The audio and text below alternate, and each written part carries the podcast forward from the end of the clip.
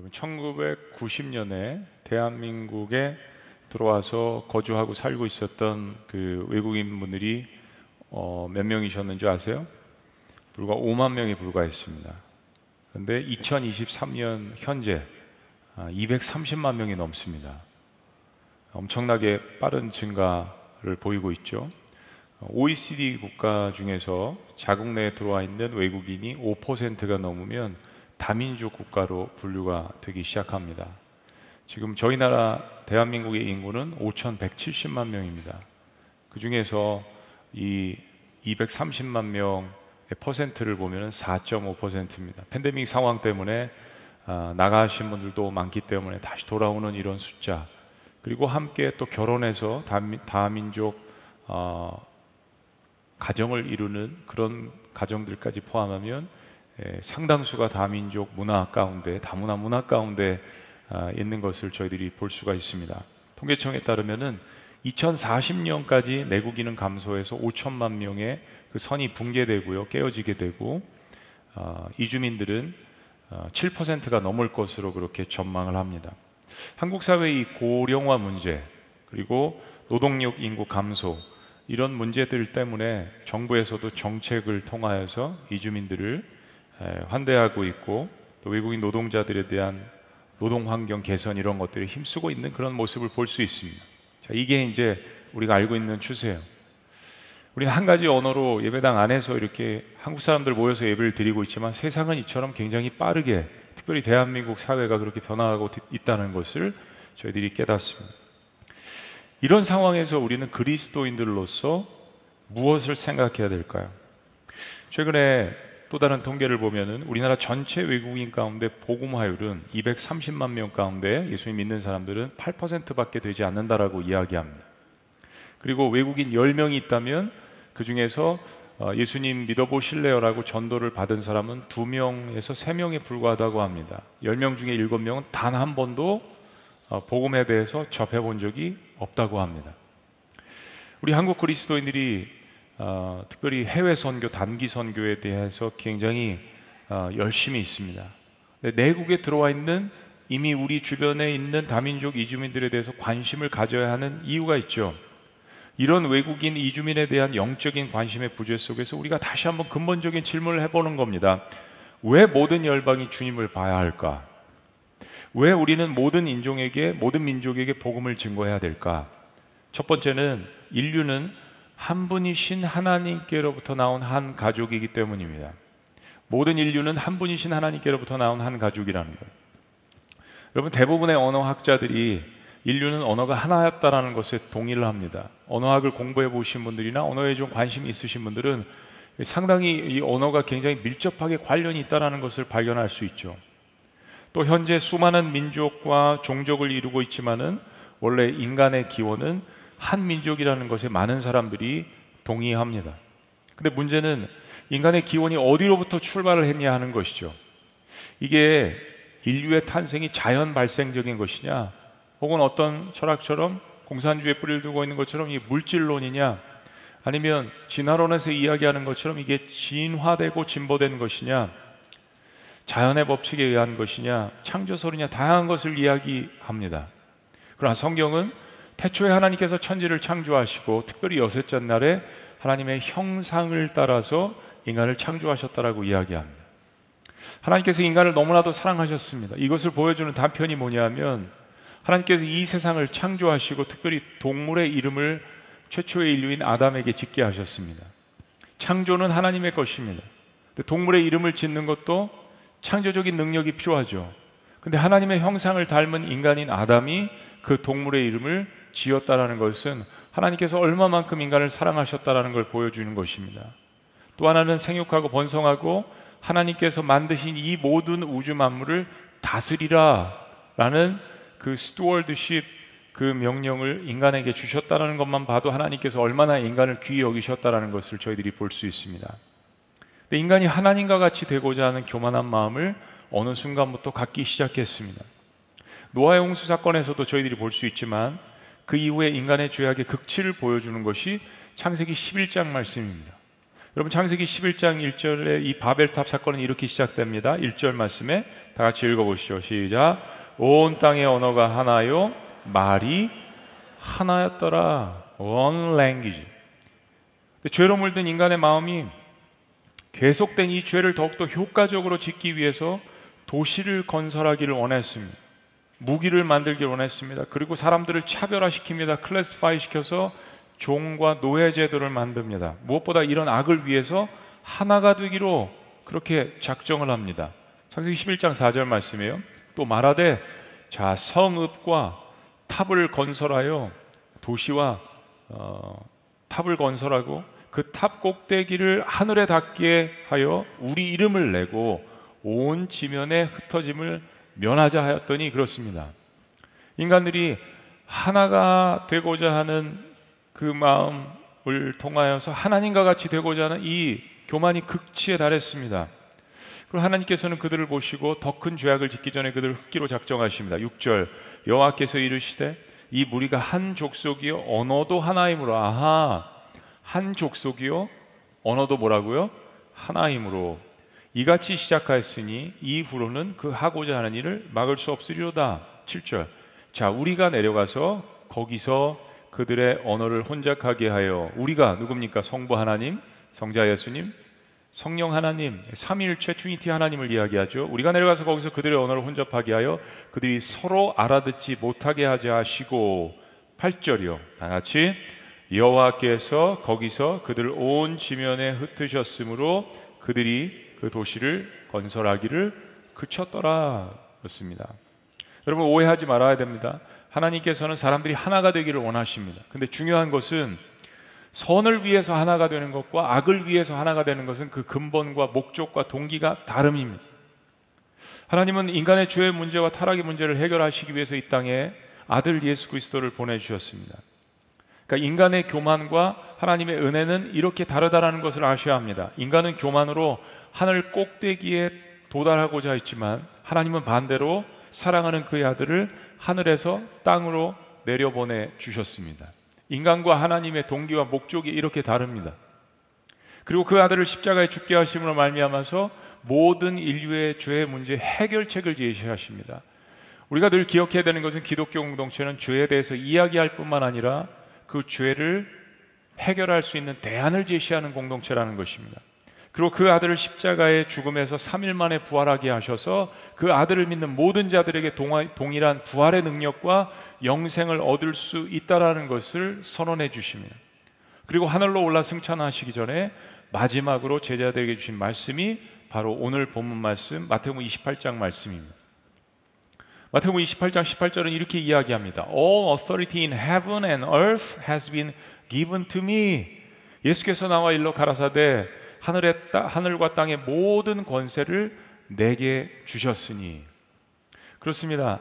예수님은 하늘과 땅의 모든 권세, 즉 이 세상을 다스리는 모든 권세가 하나님 한 분, 하나님 아버지 한 분에게 있는데 그것을 아들에게도 주셨다라는 것을 밝히십니다.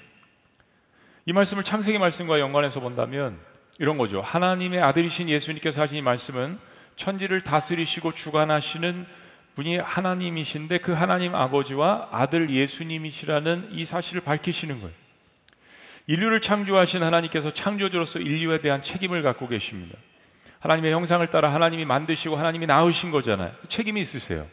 그런데 인류가 하나님을 사랑하지 않고 배반하고 거역하고 계속해서 불순종을 일삼는데 그 인간에 대한 책임을 하나님께서 갖지 않으셔도 무방할 듯 보입니다. 근데 하나님은 하늘과 땅의 모든 권세를 가지시고 죄 가운데 있는 인류를 다시 구원하고자 다시 하나님의 백성 삼고자 아들을 이 땅에 보내셨습니다. 그 이유는 바로 모든 인류가 원래 한 분이신 하나님께로부터 나왔다는 사실 때문입니다. 그게 아니고선 배역하고 불순종하고 떠나간 백성을 다시 찾으실 리가 없잖아요. 하나님께서 이사에서 선지자를 통하여서 다른 모든 민족들이 하나님의 영광을 볼 때가 있다라는 것을 이스라엘 백성들에게 선포하십니다. 자, 이사에서 66장 18절 말씀이에요. 내가 그들의 일과 생각을 알기에 언어가 다른 네, 언어가 다른 모든 민족을 모을 때가 올 것이니 그들이 와서 오늘 이런 예배처럼 그들이 와서 나의 영광을 볼 것이다. 이건 예배를 뜻하는 것이죠. 그 한 분이신 하나님을 모든 민족들이 함께 모여서 찬양하고 경배하는 것을 뜻하는 것입니다. 그렇습니다. 하늘과 땅의 모든 권세를 가지신 창조주 하나님께서 모든 민족의 영적 아버지이십니다. 언어가 다르고 피부 색깔이 다르고 다른 민족이지만 하나님은 그들도 역시 하나님의 권세와 영광을 보기를 원하십니다. 그리고 이제 아들 예수님에게 모든 민족들이 하나님의 영광을 바라보게 하실 수 있는 그 권세와 영광을 주셨다라는 이야기입니다. 우리는 한 분이신 하나님께로부터 온 한 가족임을 믿으시기를 주의 이름으로 축복합니다. 그래서 하나님께서 아들 예수님을 통하여서 이 회복케 하신 하나님의 권세를 가지시고 이렇게 말씀하시는 겁니다. 그러므로 따라해 보십니다. 그러므로 therefore 그러므로 모든 민족에게 가라. 즉 모든 민족이 하나님의 영광을 보아하는 두 번째 이유는 예수님께서 모든 민족에 가서 그들을 제자 삼으라고 우리에게 선택이 아닌 명령을 하셨기 때문입니다. 19절 말씀입니다. 그러므로 너희는 가서 모든 족속으로 제자를 삼아 therefore go and make disciples of all nations 한 민족이 아니라 한국 민족만이 아니라 두세 민족이 아니라 all nations 이건 엄청나게 파격적인 선언입니다. 특별히 하나님께로부터 선택받은 백성이라는 이 자부심이 강했던 이스라엘 백성들에게는 더욱더 그렇습니다. 우리에게 질문이 있습니다. 그렇다면 하나님의 뜻 가운데 히브리 민족을 백성 삼으신 이 하나님께서 그분의 생각을 바꾸신 걸까요? 어, 이스라엘 백성들에게만 있었던 하나님의 나라가 이제 열방으로 확장되는 걸까요? 일부 진보 신학에서 이야기하는 과정 신학, progressive theology처럼 하나님이 변화되시는 걸까요? 하나님도 발전되시고 진보되시는 걸까요? 저는 그렇게 생각하지 않습니다. 창세기를 보면 하나님께서 아브람 아브람이라는 인물을 부르시죠. 그리고 그를 축복하십니다. 그리고 그를 통해서 큰 민족을 이루겠다라고 이야기하세요. 바로 그 민족이 히브리 민족입니다. 그게 이스라엘 나라가 되는 거죠. 동시에 그를 복의 근원이 되게 하리라고 축복하십니다. 2절 말씀이 이렇습니다. 내가 너로 큰 민족이 되게 하고 너에게 복을 주어서 내가 크게 이름을 떨치게 하겠다. 너는 복의 근원이 될 것이다. 이거 우리가 잘 알고 있는 내용이에요. 근데 여기서만 끝이 아닙니다. 원래 하나님의 목적, 하나님께서 아브라함을 부르시고 그를 축복하셔서 하나의 민족을 이루게 하신 이유가 있습니다. 우리는 아브라함의 스토리를 생각하면서 이야기를 잊지 말아야 합니다. 그게 3절 말씀입니다. 너를 축복하는 사람에게는 내가 복을 베풀고 너를 저주하는 사람에게는 내가 저주를 내릴 것이다. 다 같이 시작. 땅에 사는 모든 민족이 너로 말미암아 복을 받을 것이다. 그렇습니다. All peoples on earth will be blessed through you. 내가 너를 백성 삼은 것, 내가 너를 모든 민족의 아버지가 되게 하는 것, 너를 통하여서 그 민족을 통하여서 다른 민족을 축복하게 하시겠다는 하나님의 말씀이에요. 다시 한번요. 한 사람을 통하여서 한 민족을 이루시고 그 민족을 통해서 모든 다른 민족이 하나님을 바라보게 하시는 것이 아브라함을 부르신 하나님의 뜻이었습니다. 창세기 17장을 보면 아브라함이라는 사람의 이름이 바뀝니다. 3절 말씀. 아브라함이 엎드렸더니 하나님이 또 그에게 말씀하여 이르시되 4절 보라 내 언약이 너와 함께 있으니 너는 여러 민족의 아버지가 될지라 5절 이제 후로는 내 이름을 아브라함이라 하지 아니하고 아브라함이라 하리니 이는 내가 너를 여러 민족의 아버지가 되게 함이니라 아브라함 한 민족의 아버지에서 아브라함 The Father of all nations 모든 민족의 열방의 아버지라는 이름으로 바꿔 주셨습니다. 그의 아내의 이름 역시 사레 나의 공주란 이름에서 사라 모든 열방의 어머니로 주님께서 바꿔 주셨습니다. 그렇습니다. 하나님께서 아브라함이란 한 사람을 택하셔서 히브리 민족을 이루게 하시고 그 히브리 민족을 통하여서 다른 백성들이 하나님을 바라보게 하시는 것이 하나님의 원래 뜻이었습니다. 하나님이 변질되거나 발전되거나 진보된 것이 아니었다는 이야기입니다. 그런데 시간이 지남에 따라서 이스라엘 백성들 마음 가운데 다시 교만한 마음이 생겼습니다. 그게 뭡니까? 우린 선택받은 백성, 우리만 하나님의 백성이라는 편협한 민족주의로 바뀌어 버렸습니다. 그들이 역사 속에서 하나님과 멀어질 때마다 그들의 건강하지 못한 배타적인 민족주의가 그들을 더욱 범죄하게 만들었습니다. 다른 민족들에게 미움을 받았던 이유 가운데 하나죠. 우리만 하나님의 백성이라는 거. 왜 하나님께서 그들을 축복하셨는지, 왜 그들을 부르셨는지, 그리고 그 축복을 흘려보내지 못한 채 에너지가 계속해서 안으로만 집중되고 받은 사명이 점점 고립되어 갔던 것입니다. 인생은 받은 사명대로 살아야 마음 가운데 기쁨도 있고 축복도 있는 것이죠. 이런 의식은 예수를 만난 제자들에게도 고스란히 담겨져 있었습니다. 이건 너무 놀라운 것입니다. 여러분, 그 나라에서 태어나고 어, 그 지역에서 밥을 먹고 문화와 언어를 배우고 그러나 그것을 벗어난다라는 것, 그것을 뛰어넘는다는 것은 사실 쉽지 않습니다. 특별히 유대인들에겐 그랬습니다. 예수님과 함께 3년 동안 동고동락하고 예수님께서 십자가에 돌아가신 사건도 보았고 그리고 이제는 그가 부활하신 사건도 보면서 예수님의 몸도 만져보고 부활하신 예수님께서 제자들과 함께 40일 동안 같이 계시면서 하나님 나라에 대한 강론을 하셨어요. 그런데 예수님께서 하나님 보좌 우편으로 가시는 그 시점에 제자들이 이런 질문을 합니다. 6절 말씀이에요. 이게 우리 한계죠. 그들이 모였을 때 예수께 여쭈어 이르되 주께서 이스라엘 나라를 회복하심이 이때이니까 무슨 이야기입니까? 지금 로마의 압제에서 주님께서 우리를 회복하시 우리나라를 독립시켜 주실 때가 이때이니까 저도 이해합니다. 제가 이스라엘 백성이라도 이런 질문을 했을 겁니다. 근데 주님께서 이스라엘 민족의 역사적 운명에 대한 답은 즉답을 피하십니다. 그리고 이런 말씀을 하세요. 7절 이르시되 때와 기기는 아버지께서 자기의 권한에 두셨으니 너의 알 바 아니요 더 큰 사명과 민족주의를 뛰어넘는 더 큰 축복과 비전을 하나님께서 주셨다라는 거예요. 이기적이고 배타적인 민족주의에서 편협한 것에서 벗어나서 하나님의 선택받은 자녀로서 새로운 정체성을 가지고 살아나가야 새 사람이 받을 사명이 있다라는 것을 말씀하시는 겁니다. 그게 바로 우리가 마르고 닳도록 외우고 잘 아는 사도행전 1장 8절 말씀의 탄생의 배경입니다. 오직 성령이 너에게 임하시면 너희가 권능을 받고 예루살렘과 온 유대와 사마리아 땅 끝까지 이르러 내 증인이 되리라 하시니라. 한번 따라해 보십니다. 내 증인이 되리라. 그렇습니다. 제자들은 예수님과 제자들은 예루살렘과 유대는 그들의 민족이기 때문에 예수님께서 그 정도 명령을 하시는 것은 자신들이 할 수 있다라고 생각을 했었을 것입니다. 근데 문제는 역사적으로 원수 관계에 있는 사마리아 땅입니다. 원래 자기네들 땅이었고 자기들 민족이었지만 전쟁으로 그들은 혼혈이 되었고 이방 민족보다도 더 못하게 그들을 폄하하고 싫어했습니다. 사마리아 그리고 땅끝 자신들을 압제했던 바벨론 사람들 아수르 사람들 그리스, 로마 사람들 그 땅끝까지 가서 스페인까지 가서 복음을 증거하라는 거예요. 이거 들었을 때 마음 가운데 상당한 어려움이 있었을 것입니다. 자, 여러분 잘 보세요. 지금 말씀하신 예수님의 지상 명령은 아까 말씀드린 오제, 오래전에 창세기에서 하나님께서 아브라함에게 하신 말씀과 같은 맥락입니다. 정리해 보면 이렇습니다. 창세기에 주신 말씀. 한 사람을 통하여서 한 민족을 이루게 하시고 그 한 민족을 통하여서 모든 열방을 축복하시는 하나님. 예루살렘에서 복음을 증거하고 거기에 머물지 말고 유다와 사마리아와 땅 끝까지 이르라는 이 말씀은 첫 번째는 사람을 통하여서 하나님 나라가 확장되는 것을 말씀하시고 그 사람을 통하여서 나가야 될 지역을 말씀하시는 것입니다. 분당에만 머물라는 것이 아닙니다. 성남에만 머물라는 것이 아닙니다. 수지와 용인에만 머물라는 것이 아니에요. 수원에만 머물라고 말씀하시는 것이 아닙니다.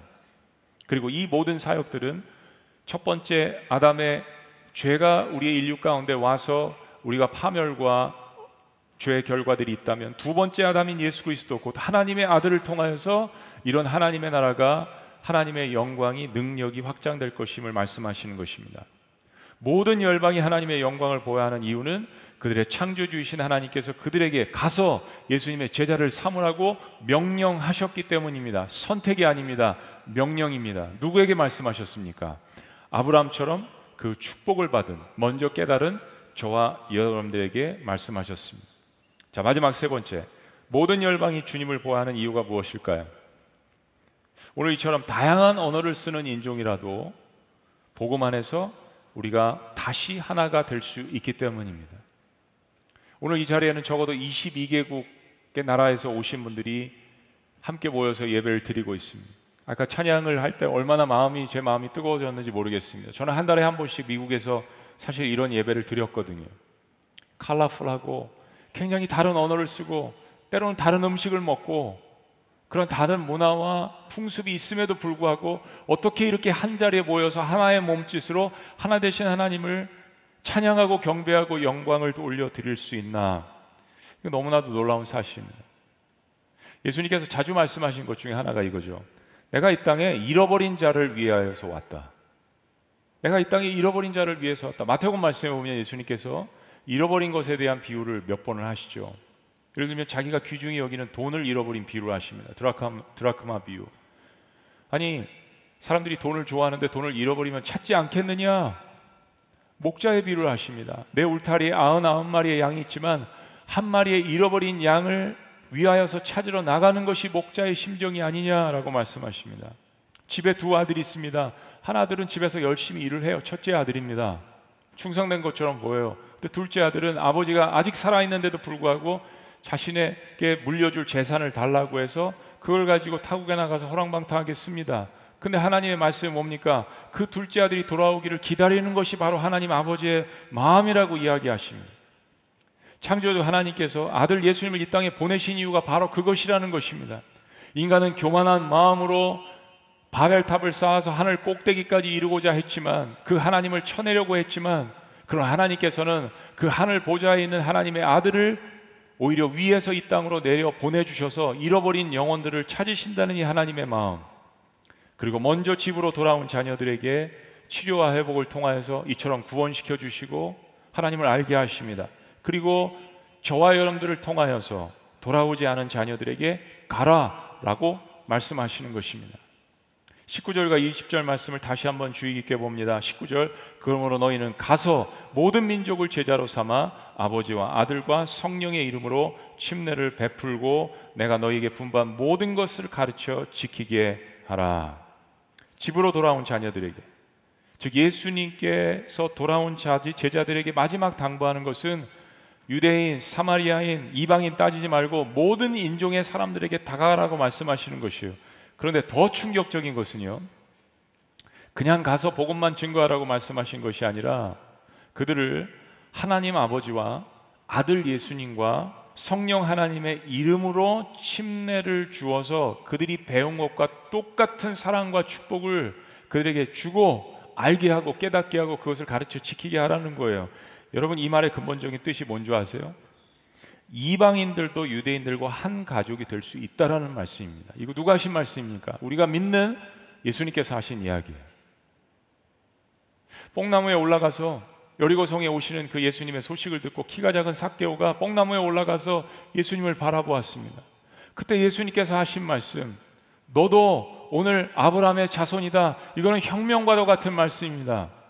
어떤 사람들은 논쟁합니다. 삭개오가 유대인이었느냐, 이방인이었느냐. 근데 이 말씀의 맥락을 보면 마지막에 주님께서 하신 이 말씀을 보면 삭개오는 이방인이었다가 돈을 주고 유대인이 된 사람이었습니다. 왜냐하면 주님의 말씀이 너도 오늘 아브라함의 자손이다라고 말씀하신 것이었기 때문입니다. 당시 제자들은 이 말씀을 이해할 수 없었습니다. 보고는 있었지만 나타난 기적과 현상들은 보았지만 마음에 받아들이지 않았어요. 왜냐하면 그들을 지배하고 있었던 배타적인 선민의식, 굉장히 편협한 민족주의, 이기적인 지역주의가 아직도 그들의 마음을 놓아주지 않았던 것입니다. 여러분, 전 세계 모든 전쟁의 역사는 이 편협한 민족주의, 인종주의 때문에 일어났습니다. 그리고 지금도 그것 때문에 일어나고 있잖아요. 자신들이 우월하다라는 민족감, 이 배타적인 민족주의 때문에 서로가 죽이는 사륙의 전쟁이 결국 일어나게 되는 것입니다. 여러분, 대한민국이 우리 하나의 인종이라고 이야기를 하지만 많이 섞였어요. 그리고 우리끼리 안에서도 지역 감정이 얼마나 치열합니까? 이거 정치인들이 갈라놓은 거라고 생각해요. 저는 역사적으로. 이렇게 작은 나라에서 남과 북으로 쪼개져 있는데 또 이렇게 작은 한반도에서 무슨 지역 감정이 있다고 그러고서도 한민족이라고 자랑스럽게 이야기할 수 있겠습니까? 자녀들을 결혼시킬 때도 마찬가지고 사람들을 이야기할 때도 마찬가지고 뒤에서는 클래스파이하고 분류를 하는데 우리가 어떻게 한민족이 되겠습니까? 이 편협한 죄의식과 마음은 오래전부터 우리의 마음 가운데 자리 잡고 있었던 것입니다. 다른 사람들, 나와 조금이라도 다른 생각을 갖고 있는 사람들 받아들이지 못하는 이 마음은 아담 때부터 계속해서 우리의 마음 가운데 흘러 넘쳤던 것입니다.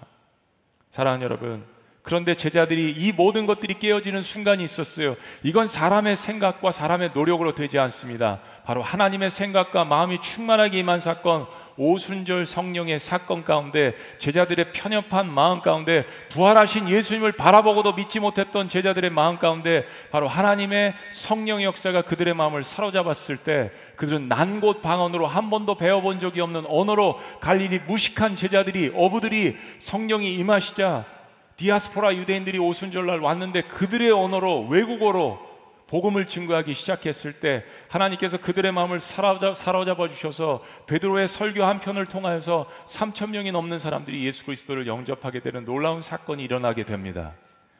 내 생각과 내 전통과 내 편협한 가치관을 내려놓았을 때 하나님께서 그들을 사용하셨던 것이죠. 바로 주님께서 하늘로 승천하시기 전에 사도행전 1장 8절, 8절 말씀에 예언하셨던 오직 성령이 너에게 임하시면 이라는 예언의 말씀이 이루어지게 된 것입니다. 오직 성령이 너에게 임하시면 너희가 권능을 받고 하나님의 권능, 하나님의 영광이 사람에게 임한 것입니다. 그리고 어떤 일이 벌어졌습니까? 너희가 유대와 그리고 사마리아를 뛰어넘어서 땅 끝까지 이르러서 내 증인이 되리라 라는 이 말씀이 오늘날 저와 여러분들에게 임하게 된 것을 믿으시기를 주의 이름으로 축원합니다.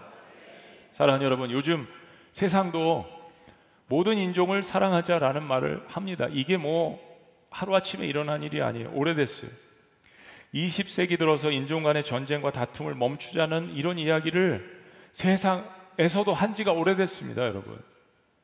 1984년 이디오피아의 극심한 가뭄 가운데 아프리카 이디오피아에서 막 아이들이 막 굶어 죽고 그러는 것이 매스컴을 통해서 전 세계로 방영이 돼서 충격을 받았습니다.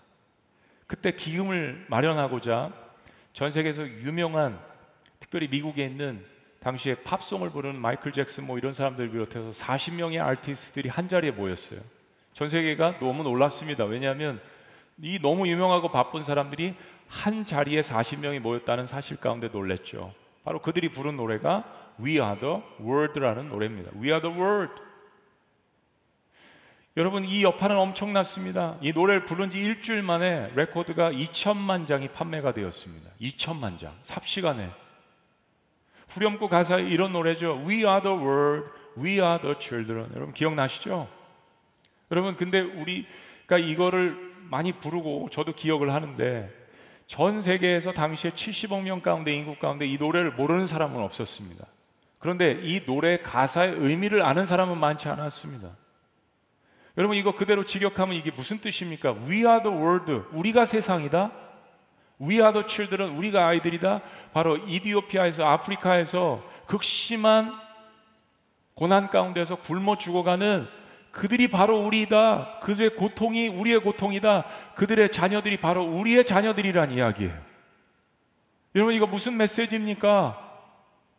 인종과 언어와 문화를 뛰어넘어서 세상의 고통을 우리가 함께 짊어지자는 이야기예요. 이게 기독교 밖에서도 세상에 있는 사람들도 하는 이야기입니다.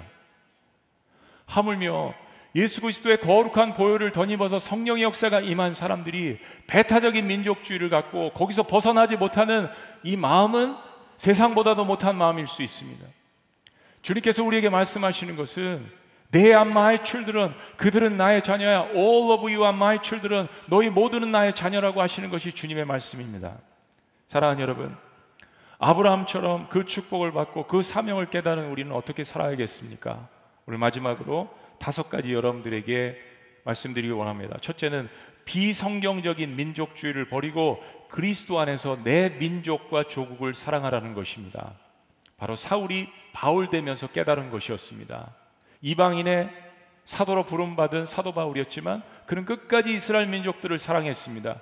그런 그리스도 안에서 민족주의가 필요하다는 것입니다. 두 번째는 하나님께서 모든 민족과 열방을 사랑하신다는 사실을 잊지 않고 늘 기억하는 것입니다. 나뿐만 아니라 대한민국 백성뿐만 아니라 북녘 땅에 우리 동포뿐만 아니라 하나님께서는 모든 열방을 사랑하신다는 것. 세 번째, 예수님의 선교적 정신을 품고 편견 없이 모든 인종에게 다가가라는 것입니다.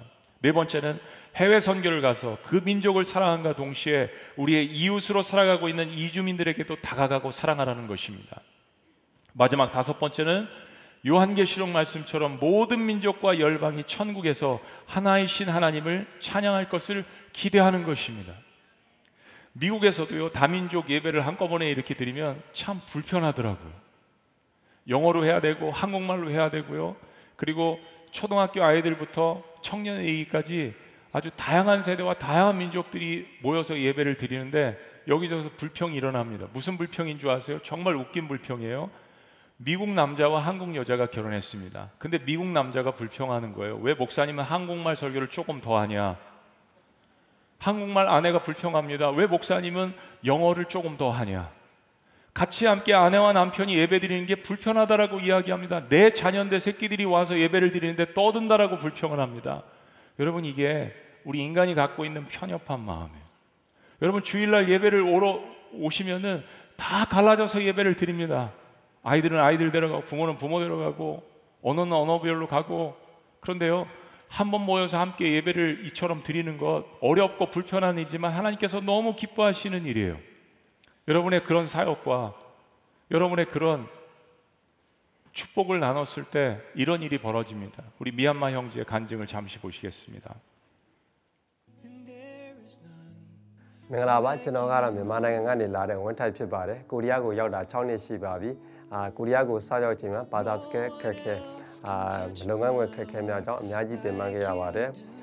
အာမြန်မာပြည်မှာရှိတဲ့မိခင်ကြီးကလည်းနေမကောင်းတာကြောင့်အများကြီးပြင်ပန်းခဲ့ရပါတယ်အဲ့ဒီလိုပြင်ပန်းတဲ့ချိန်မှာအတူလုပ်တဲ့အာဆက်ရုံတူလုပ်တဲ့အကိုတယောက်ကမိတ်ဆက်ပေးလို့ဘုရားကျောင်းကိုရောက်ရှိခဲ့ပါတယ်ဘုရားကျောင်းခြေကူးကျုံဘုရားကျောင်းမှာဘာသာစကားကိုသင်ယူပြီးအာဘုရားဝတ်ပြုဆုတောင်းပါတယ် ဖះเจ้าမှာအာအမေနဲ့တူတဲ့ဆရာမများကအများကြီးကူညီပေးခဲ့ပါတယ်ဖះသခင်နဲ့ယေရှုခရစ်တော်ကြောင့်ကိုမိတ်ဆက်ပေးပါတယ်ဖះသခင်ကကျွန်တော်တို့ကိုချစ်ပြီးတော့မိမိရဲ့ ထာဝရအသက်ကိုပေးပြီးမိမိရဲ့တပါးတော်သားကိုစွန့်ပြီးလောကီသားတို့ကိုချစ်တော်မူတဲ့အကြောင်းကိုသိခဲ့ရပါတယ်အမေနဲ့တူတဲ့ဆရာမကလည်းနေ့စဉ်နေ့တိုင်းကျမ်းစာကိုပေးပို့ပြီးကျွန်တော်ကိုယ်တိုင်ကလည်းကျမ်းစာကိုနေ့တိုင်းဖတ်ပြပါတယ်ဖះသခင်ကျမ်းစာကိုဖတ်ရင်းနဲ့ဖះသခင်အကြောင်းကိုသိပြီးဖះသခင်ကိုမိုးရယုံကြည်မိပါတယ်ဘုရားသခင်ကိုအကြောင်းကိုပို၍ယုံကြည်မိပါတယ်။အာနောက်ပြီးတော့အာ ဘုရားသခင်အကြောင်းကိုပို၍ယုံကြည်မိပါတယ်။ဘုရားသခင်ဟာကျွန်တော်တို့ကိုချစ်ပြီးမိမိရဲ့တပါးတဲ့သောသားကိုဆွေလောကီသားတို့ကိုချစ်တော်မူတဲ့အကြောင်းကိုလည်းသိခဲ့ရပါတယ်။နောက်ကျွန်တော်ကျွန်တော်အာတမတ်ကျမ်းစာကိုလေ့လာသိယူခြင်းပါတယ်။ကျမ်းစာကိုသင်ယူပြီးတော့ကျွန်တော်လိုပဲမတည်သေးတဲ့သူများကိုအခုချိန်ထိဘုရားသခင်နဲ့ယေရှုခရစ်တော်အကြောင်းကိုမတည်သေးသောသူများကိုဘုရားသခင်အကြောင်းမိတ်ဆက်ပေးခြင်းပါတယ်။နောက်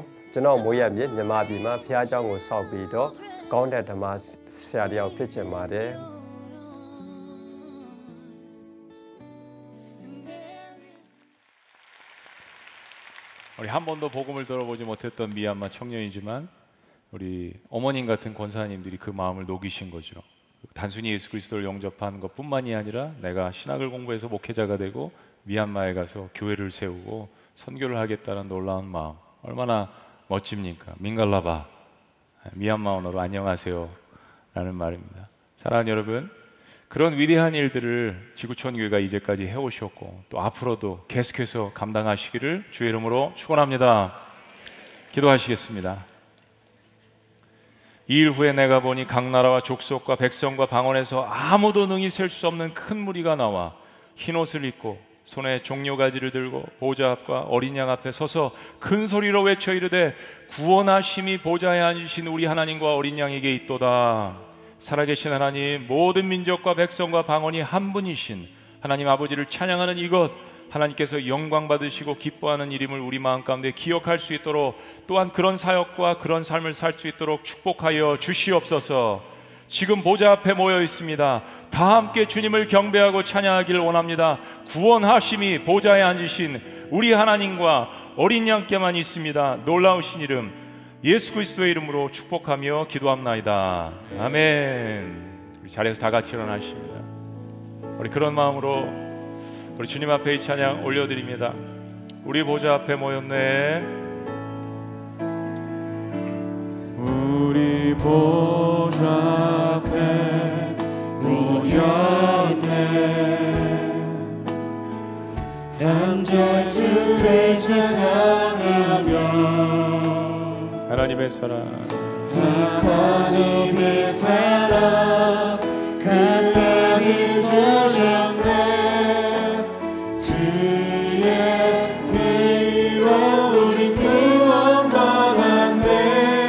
십자가에서.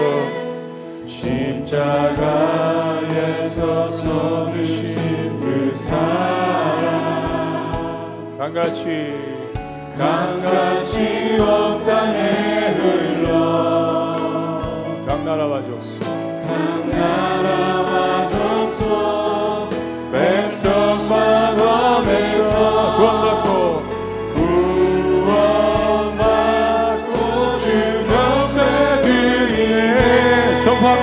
구원하심이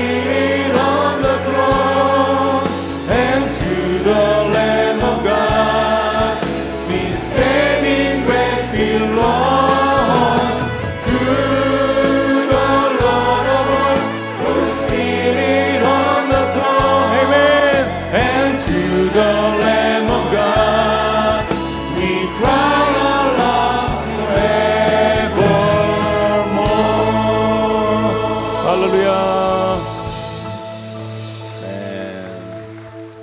여러분을 축복합니다 기도하시겠습니다 말씀을 공공히 묵상하고 또 읽어보니까 우리가 이렇게 다른 모습으로 존재해 왔지만 각자의 다른 환경 가운데 살아왔지만 주님 안에서 우리를 하나로 묶어 주시고 한 분이신 하나님을 예배하고 경험함 속에서 우리 안에 없었던 기쁨과 영광이 있는 것, 구원이 있는 것 주님 앞에 감사를 올려 드립니다. 실은 우리 모두가 이스라엘 백성들이 보았을 때는 다 이방이었다는 것 기억하고 겸허한 마음 가운데 모든 사람들에게 다가가는 우리 지구촌 교회 공동체가 될 수 있도록 축복하여 주시옵소서. 이를 위해서 섬기고 애쓰시는 선교사님들과 함께 하시는 모든 하나님의 종들을 위로하시고 격려하여 주시옵소서. 이제는 우리 주 예수 그리스도의 은혜와 하나님 아버지의 극진하신 사랑과 성령님의 감화 요통 역사하심이 모든 민족과 열방이 주를 볼 때까지 그리스도 예수의 복음을 증거하기를 원하고 다짐하는 모든 백성들의 위대한 삶과 선함과 사역 위에 지금부터 영원토록 함께 하시기를 간절히 축원합나이다. 아멘.